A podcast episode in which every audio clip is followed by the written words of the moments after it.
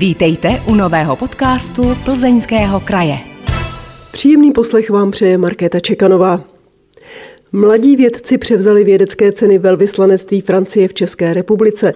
Laureátem ceny Josefa Fouriera udělované v oboru počítačových věd a současně vítězem této kategorie se stal Lukáš Picek z Fakulty aplikovaných věd Západočeské univerzity v Plzni. Porota ocenila jeho práci v oblasti vývoje metod počítačového vidění a strojového učení pro automatickou identifikaci a lokalizaci biologických druhů v přirozeném prostředí a čase. Tolik tisková zpráva Západočeské univerzity, která zároveň představila mého dnešního hosta Lukáše Picka. Dobrý den. Dobrý den. Ona tisková zpráva dále uvádí, že vyvíjíte aplikace pro rozpoznávání třeba hub, živočichů nebo rostlin. Co konkrétně si pod tím vším, pod tou vaší prací můžu představit? Je to pěkná taková otázka na začátek. Takže pěkně stručně, jak byste to vysvětloval třeba pětiletému synovci nebo babičce u nedělního oběda, když se zeptá, a Lukáši, co ty vlastně v té práci děláš? Babička, já jsem rád, že smějete babičku. Babička je samozřejmě velký, velký fanoušek mé osoby a dost často se mě na to ptá.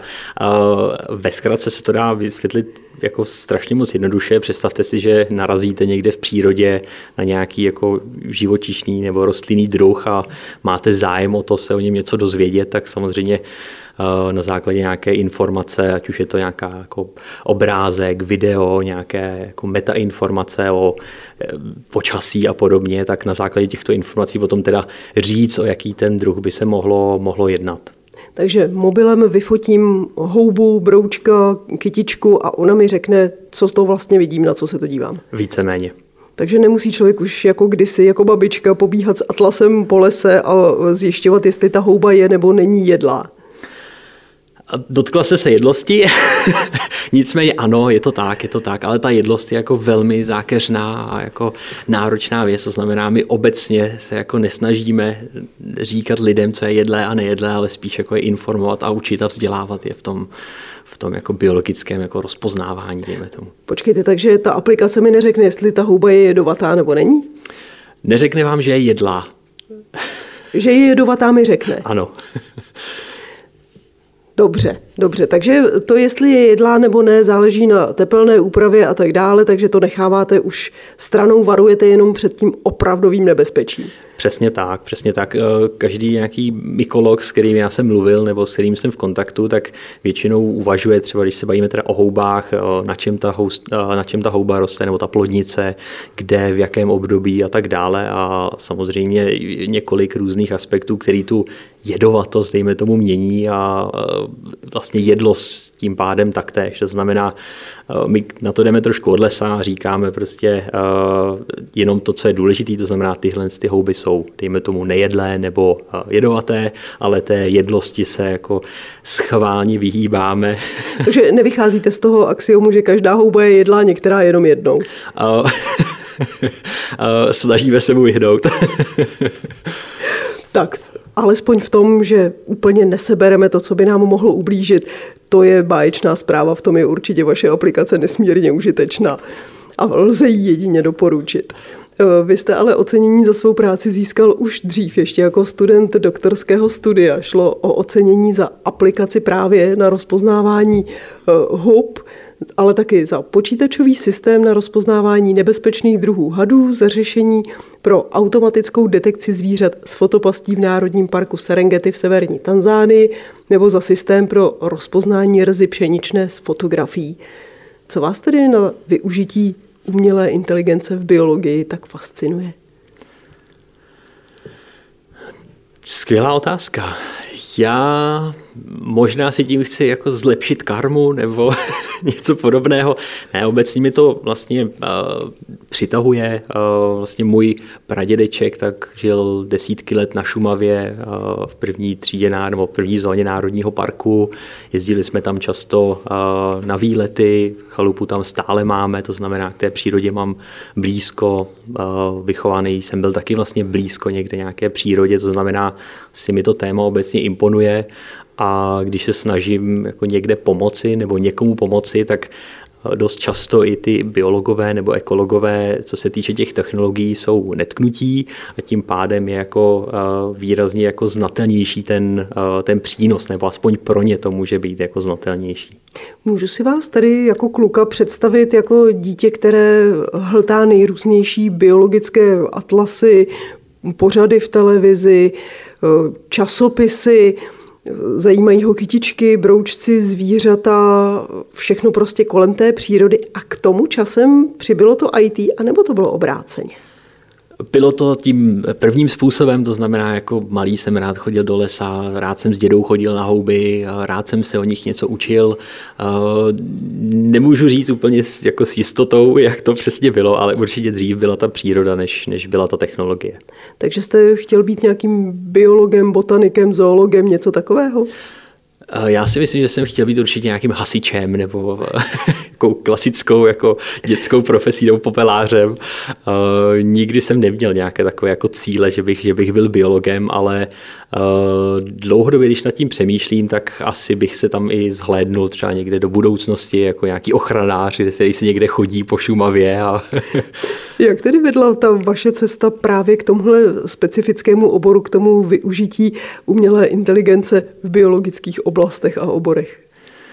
Já jsem, já jsem vlastně začal už někdy na magisterském studiu dělat nějakou jako aplikaci uh, zabývající se právě třeba rozpoznáváním hub nebo zaměřenou na tohle téma, uh, čistě vlastně z nějakých svých vlastních uh, důvodů a preferencí.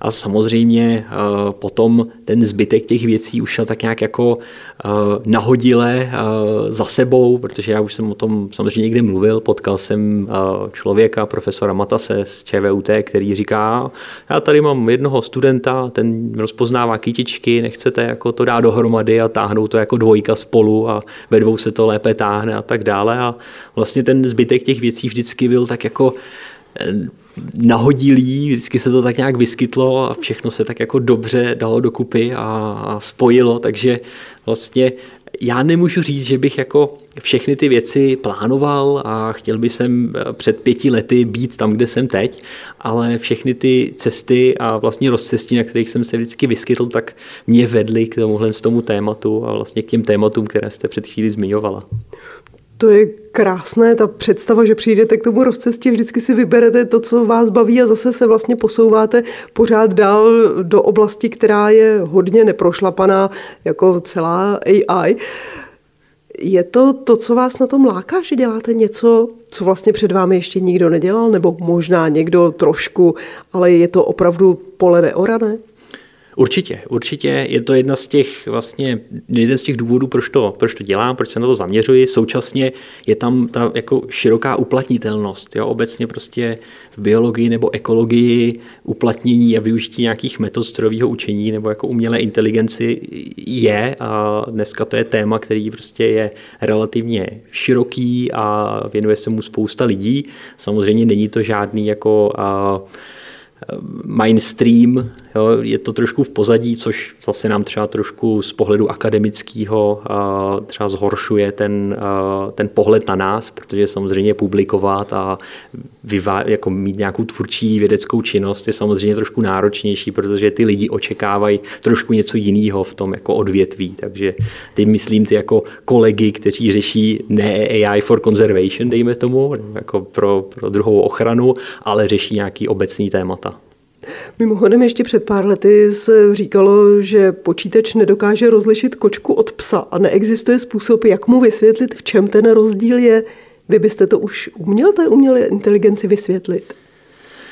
Řekl bych, že tak přibližně deset let zpátky eh, by to ještě mohla být pravda. Eh, dneska je to tak banální věc, která se učí jako v prvním ročníku na vysoké škole nebo po případě na nějaké jako zaměření třeba střední škole, která se tím tématům věnuje. To znamená jako naprosto banální věc, eh, která, která jako eh, je jedním jako z prvních vstupů do toho, do toho mého jako odvětví nebo do toho, Takže v čem, je, v čem je rozdíl mezi kočkou a psem? Jak to vysvětlíte té umělé inteligenci? My jako lidé to samozřejmě víme, ale jak to vysvětlíte počítači? Já si zkusím pomoct otázkou.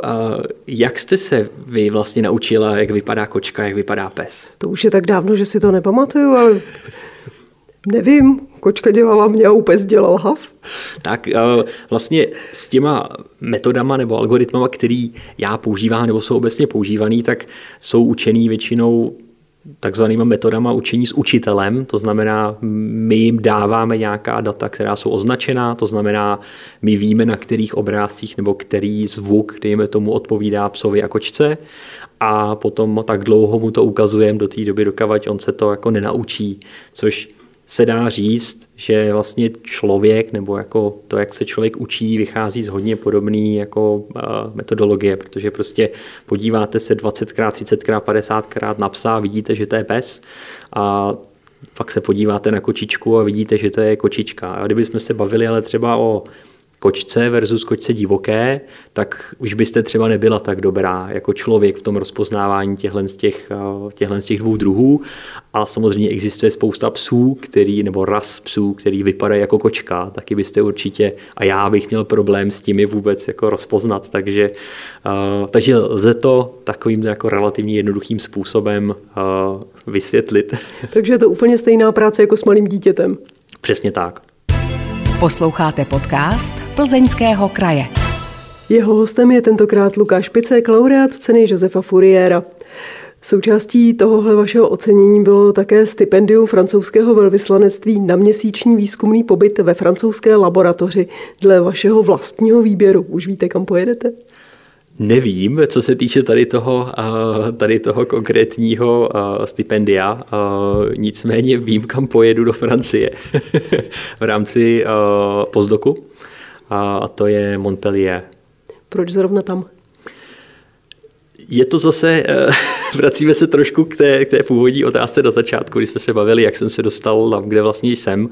Zase jsem se objevil na nějakém eh, rozcestí a to jedno rozcestí směřuje do Montpellier, protože tam vyvíjí vlastně aplikaci na rozpoznávání rostlin, takže je to prostě zase krásný téma, který vlastně řeším, kterýmu se věnuji a ten tým, který tam pracuje, vlastně řeší obdobné věci a a jsou otevření nějaké spolupráci, takže za mě určitě super.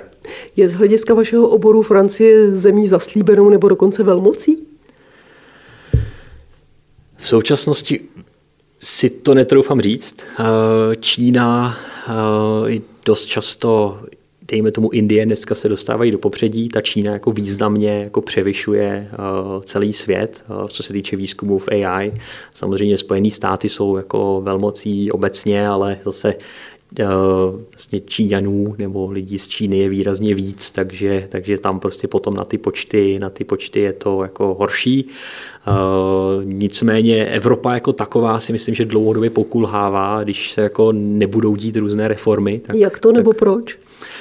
Když se podíváme prostě obecně na, těch, eh, na ty konference a účast, počet účastníků na konferencích, který se tím zabývají, a, a tak, tak prostě jsou to jako drobné jako počty těch lidí, kteří tam jsou v rámci nebo jako ze zemí EU. Ale v to znamená, že se tady té AI málo věnujeme? Neřekl bych, že se jí málo věnujeme. Co se týče nějakého, dejme tomu, financování, tak tam už je to horší. Takže proto nás předbíhá jak Amerika, tak Čína. Určitě, určitě. Ta Čína, tam je to hodně tlačený, eh, samozřejmě na té státní úrovni. Eh, u nás, u nás to je o malinko horší. Já nechci teď znít tak jako eh, pesimisticky, ale je to jako spíš popsání té situace. Není, to, není to prostě jednoduché. Tam se nabízí skoro otázka, jestli to může Evropu potom nějakým způsobem do budoucna poškodit významným způsobem, že nás právě třeba zrovna ta Čína dramaticky předběhne. Může to tak samozřejmě skončit. Eh, já bych mohl jako apelovat na ty politické elity, aby to jako taky brali v potaz, aby jako řešili eh, tu problematiku vlastně, jak to říct, eh, výzkumnou a nejenom v umělé inteligenci, se bavíme obecně o výzkumu v Čechách a v Evropě, kdy prostě je to extrémně podfinancované a ten jako veřejný sektor prostě nabízí těm lidem jako tří, čtyřnásobné platy než v, té, v tom akademickém sektoru a samozřejmě pak je hodně těžký, eh, je hodně těžký konkurovat. Jo? Já nevím, jestli prostě eh, kam sahá vaše znalost o tom, jaký jsou finanční situace doktorandů na středních nebo teda na vysokých školách, ale jako pokud dostane někdo po ukončení magisterského studia na vysoké škole 14 tisíc čistýho, tak to jako je pod hranicí jako chudoby. Takže to jsou jako problematický témata. Eh, já to teďko jako... Možná bychom to mohli převést trošku do té praktické roviny. Proč je vlastně důležité, aby i stát velikosti a významu České republiky měl špičkovou vědu. Proč nám nestačí výsledky toho výzkumu kupovat ze zahraničí? Proč nestačí vysílat naše studenty, absolventy, doktorandy do zahraničí na zkušenou? Proč musíme mít svoje vlastní vědecká pracoviště? Celá řada těch doktorandů jede na tu zkušenou, ale třeba se už pak nevrátí. To může být třeba taky jeden z těch problémů. Samozřejmě existuje spousta lidí, kteří se vracejí, kteří se vracejí rádi. To může být třeba pan Mikolov, o tom jste možná někdy slyšela, který teda samozřejmě platí za tu jako přední, přední elitu v Čechách. Samozřejmě ta otázka je hodně těžká a já nechci teď sklouzávat úplně do toho řešení té situace, protože to je asi spíš politické rozhodnutí nebo řešení, než, než uh, nějaké já, já nepotřebuju řešení od vás, já se ptám, proč je třeba, nebo proč je důležité, abychom tu vědu tady u nás měli. Hodně složitá otázka, abych řekl pravdu. Uh, nejsem si jistý, jestli, jestli jsem schopen odpovědět. Já, můj pohled na to je ten, že pokud ta zem chce se chce někam posouvat, tak prostě ten výzkum, ať už soukromým nebo v tom akademickém sektoru, by měl být, aby ty Eh, subjekty, ať už eh, jsou to teda eh, buď výzkumné organizace nebo nějaké soukromé firmy, tak aby byly jako schopní konkurovat ve světě. To znamená, to pak se nějakým způsobem propojí s HDP a vývozem vlastně a směřováním toho, toho celku pokud jsme montovnou Evropy, jak se říká, tak uh, můžeme zůstat montovnou Evropy, pokud nechceme být, tak bychom měli řešit nějaká jiná témata, vyvíjet, vymýšlet vlastní, vlastní postupy a řešení pro, pro já nevím, průmysl 4.0 a podobně. Já bych se ještě vrátila k vám osobně. Vy prý také plánujete výzkumný pobyt ve Spojených státech. Prozradíte, kdy a kam tam máte namířeno? Můžu, už asi můžu. Eh, budu žádat v rámci vlastně následujících měsíců o Fulbrightovo stipendium eh, na MIT. Mohlo by se zdát, že vy vyrážíte na zkušenou, abyste sem do Čech přivezl nějaké poznatky, zkušenosti, nové postupy. Ale co můžete naopak vy, když jedete někam do zahraničí, dát svým kolegům? Co oni se můžou naučit od vás, když tam k ním přijedete, ať už do Francie, do Ameriky nebo kamkoliv jinam?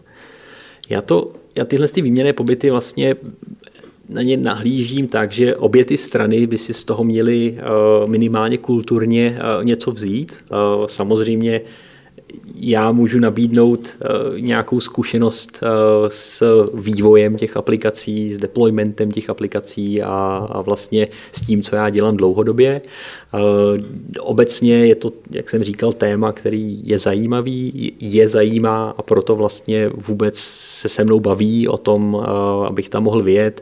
Stejně tak jako o tom pobytu v zahraničí, ať už ve Francii nebo v, v té Americe, tak většinou je požadoval nějaký jako letter of support, to znamená, nebo jako letter of invitation, kde ta organizace jako taková vás vlastně pozve, abyste vůbec mohl dostat třeba víza a tak dále. A co konkrétně třeba je zajímá, když přijedete kamkoliv do zahraničí? Na co se ptají? Myslíte jako... Uh...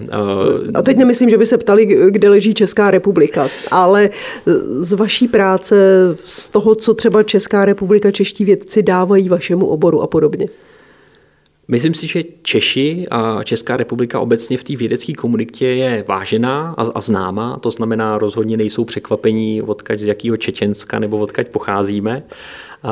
A samozřejmě dneska všichni máme nějakou historii, je jednoduše dohledatelná, každý se podívá na nějaký jako publikace, které člověk má, výsledky a tak dále. V době vlastně internetu si může cokoliv, kdokoliv kde najít, ale obecně mě těší, že ta jako ten pohled na tu Českou republiku nebo na lidi, na Čechy a na vědce z Čech je ve skrze pozitivní.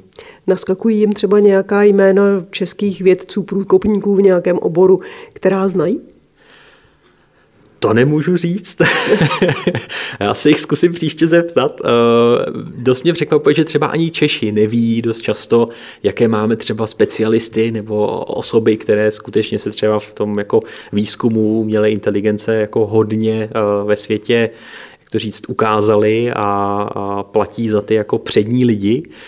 Uh, takže jako obecně lidi jsou známí, uh, nemusí být vždycky spojení s Českou republikou, ale rozhodně se za ní vždycky hrdě hlásí.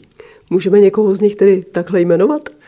Uh, jednoho už se jmenoval, to je vlastně profesor Matas, který teda je takový můj jako druhý vedoucí neoficiální, který teda se mě ujal před, před čtyřmi, pěti lety. Eh, který teda samozřejmě je jeden z těch jako nejlepších lidí v Čechách vůbec na, na výzkum eh, v téhle z té oblasti. A eh, pak samozřejmě jsou, já nevím, profesor Hlaváč, možná, možná znáte, Tomáš Mikolov, určitě jsou ty jako pro mě top osoby v Čechách. Posloucháte podcast Plzeňského kraje. Tentokrát je jeho tématem umělá inteligence a hostem Lukáš Picek ze Západu České univerzity. Je umělá inteligence něco, čeho bychom se měli bát? Přeci jenom může trochu připomínat ty známé čapkovy mloky. Nemůže se jednoho dne taky stát, že umělá inteligence převezme nad lidstvem vládu? Určitě ne minimálně v té dohledné době pro nás. Eh, je pravda, že takový to stigma tam trošku je vybudovaný, lidi se toho můžou bát. Já to dost často přirovnávám prostě eh, k tomu období páry, kdy prostě lidi mlátili klíčema do parních strojů, protože jim berou práci. Eh, já na to spíš koukám a většinou říkám všem, koukejte na to jako na nějaký nástroj, který vám může tu práci vlastně jako ulehčit a která vlastně, nebo ten nástroj, který to využívá, vám vlastně pomůže. Jo? Samozřejmě, jak jsem říkal, my to musíme nějakým způsobem naučit, musíme tomu ty data nějakým způsobem připravit, to znamená, učí se to na datech, které mu poskytl člověk a ve své podstatě je to nějaký statistický model. Jo? To znamená, bude to umět dobře to, co je běžné, ale takové ty věci, které jsou bokem, kterým se třeba lidé tolik nevěnují, tak tam to bude, tam to bude jako pokulhávat. Tak určitě nás asi umělá inteligence hned tak nenahradí při kopání kanálů nebo při vysípání popelnic a při podobné manuální práci, ale já jsem zrovna dneska viděla aplikaci, která umí vlastně stvořit televizního moderátora. Napíšete mu text, vyberete si, jak bude vypadat a on krásně, zejména samozřejmě anglicky, plynulou angličtinou s dokonalou mimikou, to umí celé odříkat a je velmi uvěřitelný. To vás neděsí? Mě ne, vás možná ano. mě, mě samozřejmě ne. Uh, nicméně ten, ten text a tu zprávu jako takovou mu musí někdo, by musí někdo předat. Já si dokážu představit, že třeba preference lidí, kteří se koukají na zprávy, můžou být různé a někdo chce prostě tenkýho, někdo chce tlustýho, někdo chce vysokýho, někdo chce uh, malýho moderátora a pokud si ho může prostě lusknutím prstu vyměnit, tak to může být uh, jakýsi jako uh, selling point pro to, to takhle mít. Samozřejmě ten moderátor jako takový bude mít vždycky výhodu v tom, že je schopen improvizovat. Ta umělá inteligence vám jenom přednese to, co jste jí napsali, ale pokud se rázem něco změní, eh, vypadne elektřina částečně nebo něco obdobného, tak ten moderátor je schopen vlastně a měl by být schopen improvizovat a vyřešit tu situaci v tu, v tu danou chvíli. Myslíte, že se umělá inteligence nenaučí improvizovat třeba za tři, za pět let? Nemyslím si. Za tři, za pět let určitě ne, jestli tak se bavíme o nějakých jako řádově vyšších desítkách let a to si myslím, že jsem ještě hodně jako optimistický. Když se řekne AI, spousta lidí si vybaví především podvržené seminární nebo jiné studentské práce. Opravdu můžou studenti díky ní snadno získávat jedničky? Můžou, můžou, ale je to podle mě podmíněný jakousi ignorancí těch kantorů, protože uh, pokud ten kantor jako takový není schopen rozlišit, že to je strojově vygenerovaný text, a nebo nedej bože není schopen učit ty děti s tím pracovat tak, aby to bylo efektivní pro obě strany, tak si myslím, že, že to je jako chyba té výuky. Protože já třeba, když jsem byl na základní škole, tak uh, začínal internet na školách a dost častá byla Wikipedie a copy-paste článku z Wikipedie. První rok pan učitel nebo paní učitelka samozřejmě byla překvapená, jak má pěkný referát, ale když druhý rok nebo dalším jako semestru dostala tu stejnou věc, tak už jí to bylo divný a samozřejmě se adaptovala na to a vlastně to, co ten člověk by měl dělat, je vypsat z toho nějaké zajímavosti, připravit nějakou prezentaci, pochopit to. A já nevím, jaké jsou vaše zkušenosti s, já nevím, chat GPT a podobnými technologiemi. Ono si to dost často vymýšlí. Ono si to příšerně vymýšlí. Přesně tak. Ale uvěřitelným způsobem, paradoxně. A to by podle mě měl ten student a ten učitel ty studenty naučit rozpoznat kde si to vymýšlí a proč si to vymýšlí a pokud my víme, že si to vymýšlí, tak je to podle mě jako důvod o to víc si jako pohrát s tou, uh, s tou vlastně myšlenkou toho, že je to jenom nějaký nástroj, který nám něco připravuje. Protože v, v, vlastně v době před 40-50 lety, kdy žádný internet nebyl, tak naprosto běžný bylo, že jsem šel do knihovny, teda já ne, ale člověk šel do knihovny a tam si prostě něco hledal v knihovně a něco si okopíroval, něco si vypsal a dneska ta doba se prostě chýlí k tomu, že já řeknu ně, něčemu, co mi dá ty nejpravděpodobnější odpovědi pro ty, uh, pro ty mé otázky a do, k tomu si třeba ještě něco doplní. Máte nějaký sen, který souvisí s umělou inteligencí, touhu, metu, cíl, ke kterému směřujete, i když, jak sám říkáte, spousta věcí ve vašem profesním životě je motivováno náhodami, ale přesto, co byste chtěl s tou společně s tou umělou inteligencí dokázat?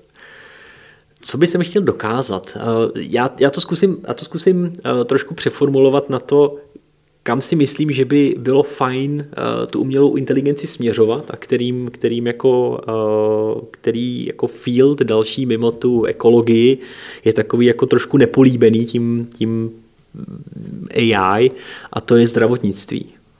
Uh, mě dost často, když se vyskytnu v nějakém uh, zdravotním zařízení, tak mě fascinuje vlastně, jak strašně moc nemoderní celý ten aparát je. A vlastně dost často i naprosto banální metody, nemusí to být umělá inteligence, ale nějaký prostě klasické metody počítačového vidění jsou schopný těm lékařům vlastně pomoci a, a nějakým způsobem zjednodušit tu práci, protože tam je velká část věcí dělaná manuálně, v kartotékách, v papírech a, a tak dále, což si myslím, že jenom snižuje ten čas, který ten eh, lékař nebo uh, doktor může věnovat vlastně těm pacientům uh, a tam si myslím, že by ten prostor jako byl. Já vám moc krát děkuji, že jste se s námi podělil o svůj pohled na věc, že jste nás nechal nahlédnout do tajů umělé inteligence a toho, co vy s ní děláte. Hostem podcastu Plzeňského kraje byl Lukáš Picek ze Západočeské univerzity, který se věnuje právě umělé inteligenci, která rozpoznává třeba houby a řekne nám, které jsou jedovaté. Děkuji, že jste přišel a mějte se krásně nejenom tady v Plzni na Západočeské univerzitě, ale i na těch odborných stážích, na které míříte. Děkuji moc. Vážení posluchači, pokud máte ve svém okolí někoho podobně zajímavého, kdo umí takhle báječně vyprávět o své práci nebo o jiných aktivitách, které dělá, dejte nám o něm vědět. Na vaše e-maily na adrese podcasty zavináč plzeňský kraj.cz se bude těšit Markéta Čekanová. Díky za to, že jste poslouchali tento podcast. Připomínáme, že všechny podcasty Plzeňského kraje najdete také na stránkách Plzeňského kraje www.plzeňský-kraj.cz, na krajském Facebooku, YouTube nebo Spotify, Apple podcastech a podcastech Google.